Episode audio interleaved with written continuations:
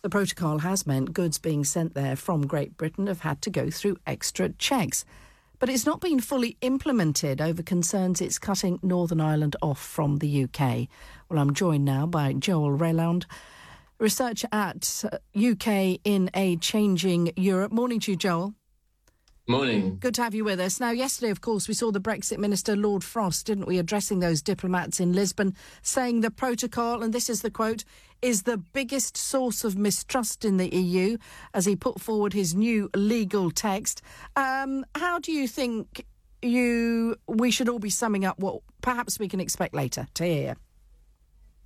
Um, so I think what we can expect later is a response from the European Union, which kind of tries to find a bit of middle ground in response to what Lord Frost set out yesterday. Nothing is coming as a surprise to either side. I think the arguments Lord Frost repeated about the protocol not working on the ground, the lack of consent, the disruption of trade are all things we've heard before.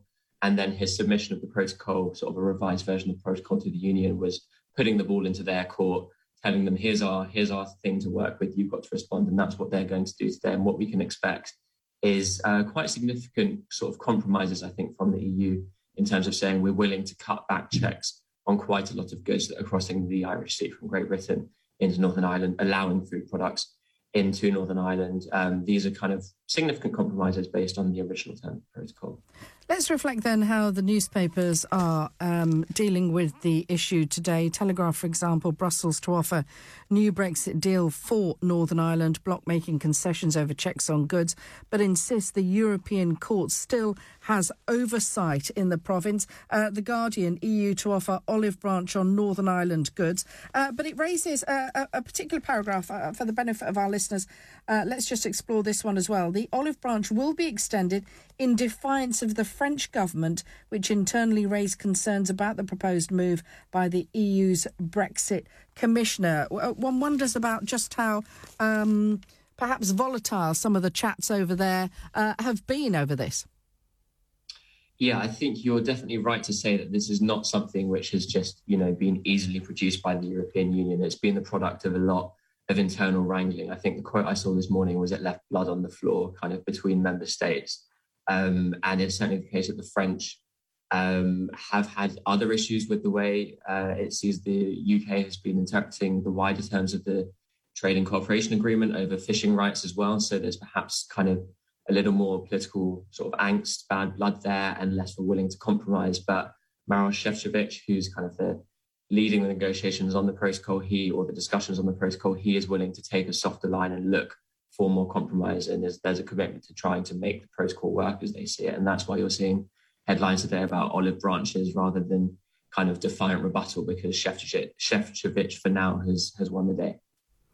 Um, I wouldn't mind uh, also, for the benefit of our listeners, just uh, bringing in some audio that we've also been hearing. I mean, we heard from, we've had uh, quite a lot uh, from Lord Frost. Let's also hear, though, from the European Commission Executive Vice President Frans Timmermans, who appears to be pretty optimistic too over it all. What if we do find practical solutions and we keep people in Northern Ireland and uh, businesses in Northern Ireland happy and they are satisfied with the solutions we find? Why not then be practical and pragmatic about this?